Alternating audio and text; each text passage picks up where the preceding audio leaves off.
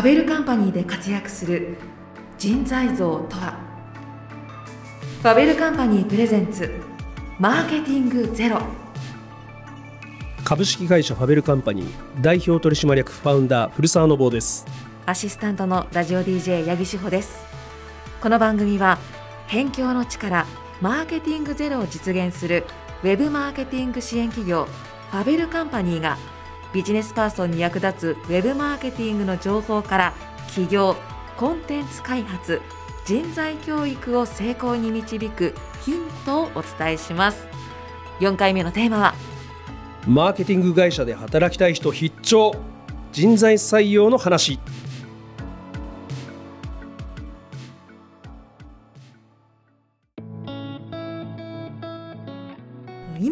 ファベルカンパニーでは何人の方が活躍されているんですか？はい。当社はですね東京それから佐賀ベトナムの3拠点で活動しまして、はい、正社員数でいうとですね役員を入れて80から90人ぐらいなんですかね。そしてパートナーさんって私たち呼んでるんですが、はい、いわゆる業務委託の方ですとかアルバイト派遣さんと含めると100人から110人ぐらいでございますかね。古澤さんが裸で創業された会社からすごく大きくなってますよね。はい、まだまだねあの道半ばではありますけれども良い仲間とご縁が築ければと思ってます。社員の方とかパートナーの方っていうのはどのような経緯でファベルカンパニーに関わるようになったんですか、はい、えまずあの中途採用だと意外に多いのがですね私たち役員が常に身の回りをサーチして、はい会う人は全ても対象者だと心得る。心構えで、はい、会う人会う人が全て対象者という形で当社とマッチしそうであればそこから関係性を持って気が熟したら誘うケース。これ意外に多いんですよ。スカウト。スカウト。泥臭いスカウトですよね、うん、えそれからエージェント紹介も多いですね、はい、だいたいこの2つが中途採用の窓口になっていて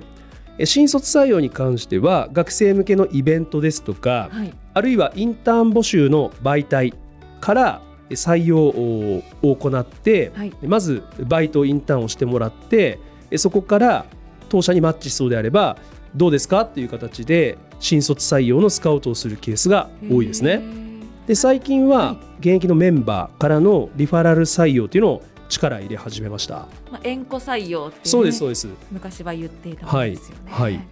ファベルカンパニーは変わった経緯で入社されているというか、はい、ユニークな採用方法があるというふうに聞いたんですけど、はい、そうですね。まずファベルカンパニーの特徴としては、学歴とか職歴よりもですね得意得意才能って言ってるんですがえー、1つ目の得意は、い、わゆる得意なことがあるの得意ですね、はい、で2つ目の得意は特に異なる普通と違うって意味ですね、はい、それから才能。得意得意才能を見て面白そうな人材を取りたがる傾向が強いかもしれませ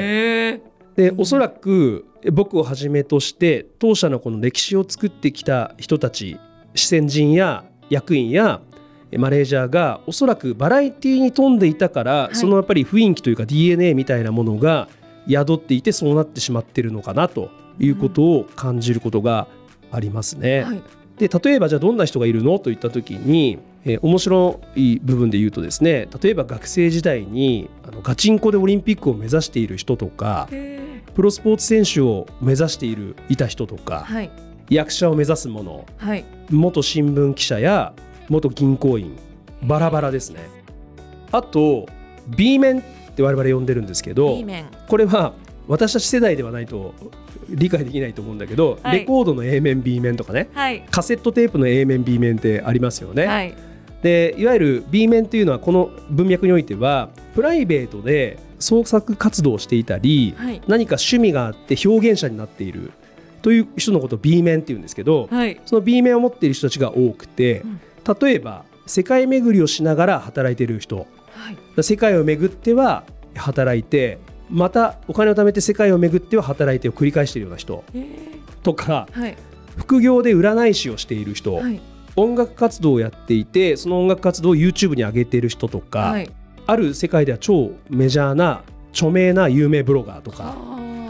そういう人たちも多いです。一人一人詳しく聞きたくなりますけど、はい、ぜひあのこの番組でも呼んで話をね、聞く機会あるといいと思うんですが、もしあの興味がある人がいれば、えー、Google でですねファベルカンパニー Wantedly と検索していただくと当社の Wantedly というですね、はい、あのウェブメディアに当社のこういう面白い人たちのインタビュー記事がたくさん載ってますので、ぜひご覧いただければと思います。はい、また雇用形態にこだわらないっていうところも大きな特徴でして、はい、社員なのか業務委託かで差別されることがない会社なんですよ。えー、珍しい。珍しいですですから業務委託の方であっても、全社会議っていうのを私たち毎月やるんですけれども、えー、あるいは合宿も年に何回かやるんですが、はい、そのいずれも参加できますし、はい、業務委託の方でも著名な大きな講演に、えー、登壇をするということもします。なので実力がある人は当然に尊敬されているわけですよ、はい、社員であろうがなかろうが、うん、でそういう人たちを排除しないっていう雰囲気を持ってますね。それから週4社員という制度があってこれは何かというと週4日働く、はい、で週3日休むという制度ですね、はい、これを正社員という形で行えるという制度があってですね。今の私どもの社員の1割強の人たちが実際これを活用していて非常に楽しく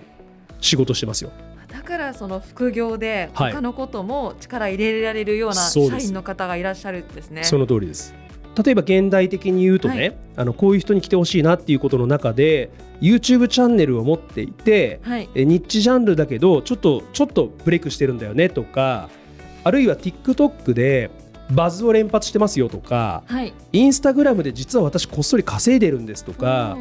そういう人たちってその芸事が大企業とかで生かされる場面ってほぼないんですよ。ないですよね。ないです。あのというかまずそういう芸事が価値があるとは認められていないし、うん、まあ大体こういうことで楽しんでらっしゃる方っていうのは先ほど申し上げたやっぱり学歴職歴っていうところにこだわらないで生きてる人たちなので、はい、その辺でやはり落とされてしまう。で当社はむしろ大歓迎と。えこのインスタグラムで稼いでる人とか、はい、TikTok でバズってる人が、はい、ハベルカンパニーにどういうところで貢献できるんですか、はい、いやまさに弊社のお客様クライアント様はもう約2000社近くいらっしゃるんですね、はい、アクティブなお客様2000社近くいらっしゃるんですけれどもその中にはそれこそ大企業、はい、いわゆるもう誰もが知っているようなあの大手企業さんってあるんですね、はい、でそういったところも今はまさにウェブマーケティングですとか最近ですと SNS 各種 SNS ですよね、はい、そういうところにやっぱり着目し始めてるんですがやはりそういう会社の中で SNS でまさに歌って踊れる人といいますか、はい、えー、バズやフォロワーを増やせるような人がやはり育つ環境とは言いにくいですよねやはり。どちらかというと、まあ、出る杭は、まあ、打たれてしまうといいますか、はい、そういった雰囲気ですのでえー、そういった企業様には私どものそういった人たちが行ってですね、はい、まあ、コンサルティングをして差し上げたりとか、えー、受託をして差し上げたりいろんな形ですで、えー、に活躍していますのであの非常に喜ばれますねお客様から。やはり餅は餅屋だねなんていうことを言っていただくことが多いです。ファベルカンパニーは社員の個性をうまく生かしているんですね。そうですね。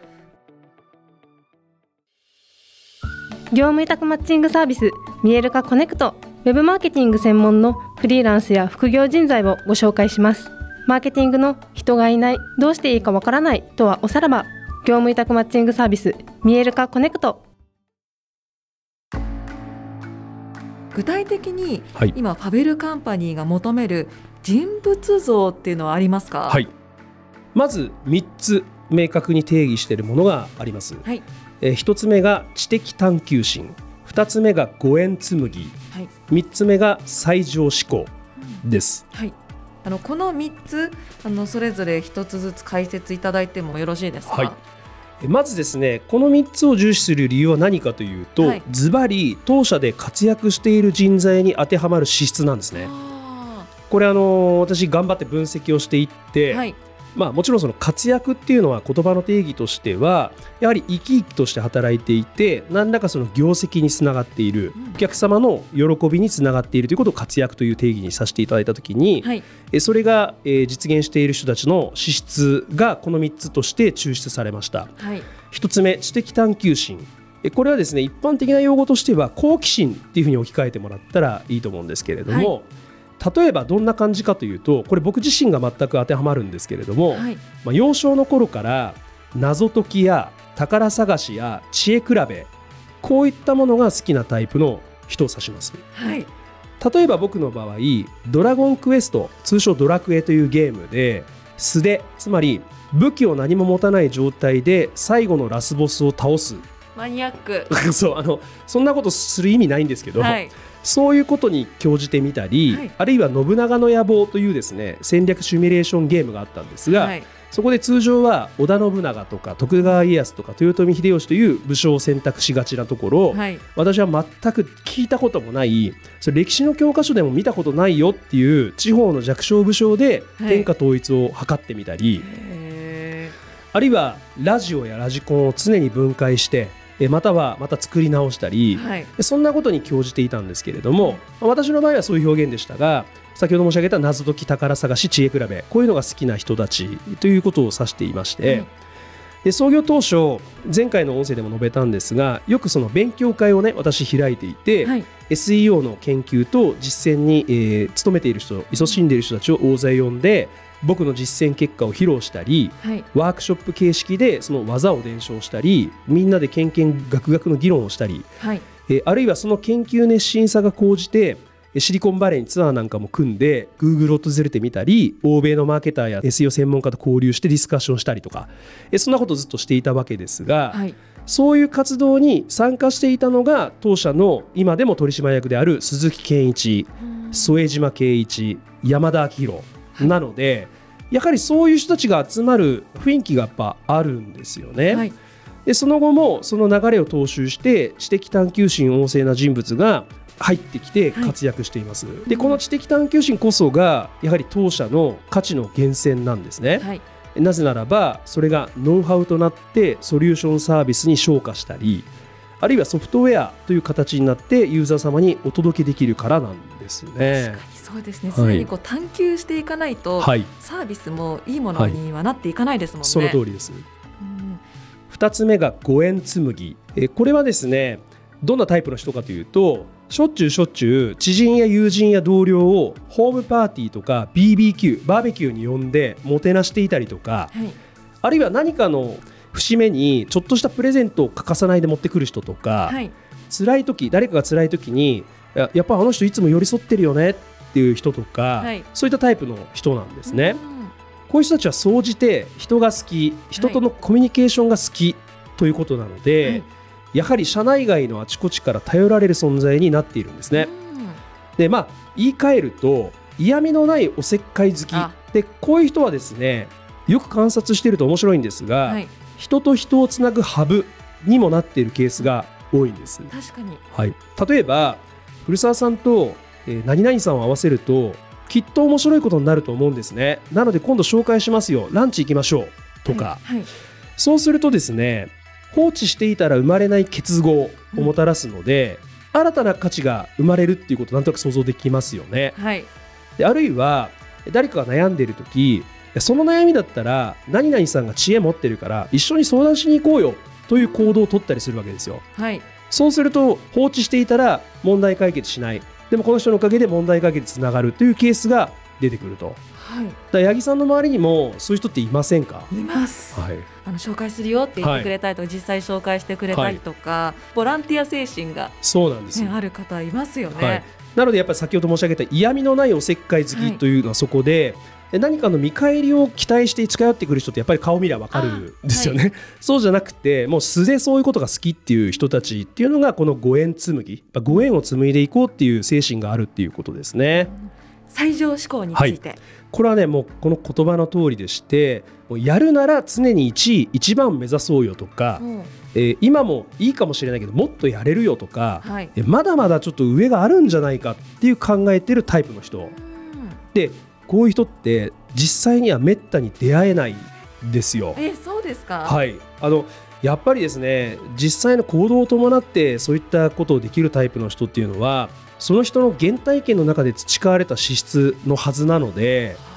やはりその幼少の頃に例えば空手をやってその優勝を目指すとか、はいい、い学校を目指すために勉強頑張るとか、はい部活で全国大会行くとか甲子園行くとかあのそれこそオリンピック目指すとか、はい、えー、何かそういうことの原体験の中に培われた資質なのでやっぱりそんなに簡単にそういう人出会えないですよね。口だけで言っているっていう人はいっぱいいるかもしれないけど、はい。はい、実際行動ベースでこうなっている人って珍しいですよ。で、まあ、ちなみに笑い話僕にはちょっとここの感覚はちょっと若干薄いのでそうですか？尊敬して見てますそういう人。なんかあのー、聞いていると知的探求心と正常思考っていうのは重なる部分あるかなと思ったんですけど、はいはい、あありがとうございます。あのそうですね。自分の興味のある分野に対しての探求心においては最上思考かもしれないですね、うん、それは言われてみて今気づきました。古澤さん、はい、そういうタイプかなと。褒められた。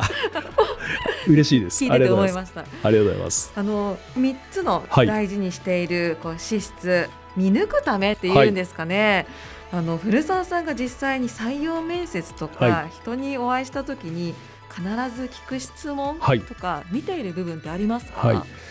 い、やはりですねあの過去何をしていた時が寝食を忘れて熱中していたことでしたかっていう質問は必ず聞くようにしていて、はい、合わせてそれは何でですかっていうことは聞くようにしていると。でその時に本人の目がキラキラ輝いてこう童心に戻って語ってる姿を見ると僕も燃えるんですね。あ。これ本物だわと。それはあの一つ非常に重要な質問。特に知的探求心というところにマッチする人かどうかということなんかは、はい、あの私自分がやっぱりそういう好奇心旺盛なので、ええ、あのまあ、波長が合うかどうかっていうところで見極めることができると。であとはやっぱり読んでる本とか、やっぱ聞きますね。そのその人の知的探求ポイントよくわかるのではい、でただ現代的には本というよりは、まあ、ウェブメディアだったり、はい、アプリとかそっちの方に移り変わってきてるんだと思いますから、はい、まあ、そういった何かそのその人のパーソナル常にいつも情報収集しているその、えー、姿勢とかジャンルとか、その頻度みたいなものをこう垣間見えるようなそういうトークをするっていうことは常にしていますね。だ昔僕なんかはやっぱり10年前とかはですね、はい、その人の本棚を見るっていうことをやっぱりできる場合はやっていました。一発でわかりますよ。本棚って個性出ますよね、はい、出ます。でその時に別に高邁な本を読んでろっていう話じゃないんですよ、はい、よくこのジャンルでそんなにマニアックなとこ研ぎ澄ましてどうするの的な本が出てきたりとか、はい、あの見たこともないような本が出てきたりとかある一個のことに特化してその領域以外の本がないとか、はい、あるいはまあそれがあの本漫画でもいいわけですよ。なんかそういったところにその人のなんか知的探求ポイントっていうのがよく見えるなっていうことが私の人生経験としてはありますね。今だとアプリとか。アプリとか。何使ってるかとか、はい、スマホの中見ると分かるかもしれないね。かるかもしれません、はいただこの3つのこの資質求める人材、はい、知的探求心五円紡ぎ最上志向、はい、全て当てはまる人っていうのは、はい、なかなか救えないんじゃないかなと思うん、ね、おっしゃる通りですね。あのなので私やっぱりその知的探求心五円紡ぎ最上志向の中で、どれか一つでもいいのであひょっとしたら自分かもしれない。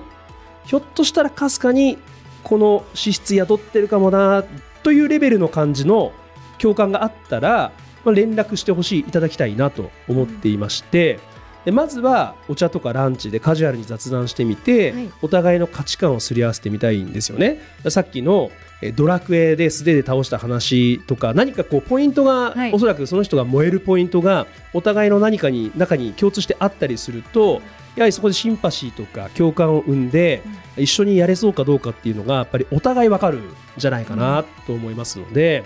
えー、そういうことをしてみたいなと思っています。でどれか一つでもうちの会社では活躍している人材の要素なので、もう1個だけ研ぎ澄ますっていう覚悟で僕は十分かなという感じですね。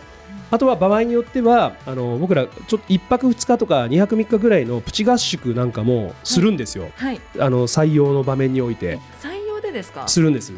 でそれはやっぱりもっとお互いのことをあの知りたいっていう時とかに、はいやっぱりその1時間2時間の対話って、まあ、お互いお化粧ができてしまうという部分が否めないじゃないですか。そうですねでもやっぱり2日3日一緒に過ごすと当然のことながらね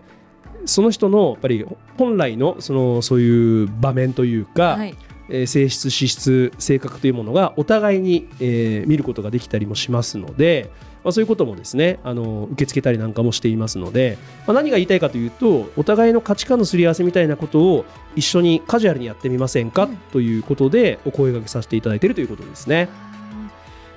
の段階からこの価値観みたいなものをすり合わせていくと、はい、あの前回のお話にあったファイルカンパニーの価値観に共感してくれる人が見つかりそうですもんね。はい、全くその通りなんです。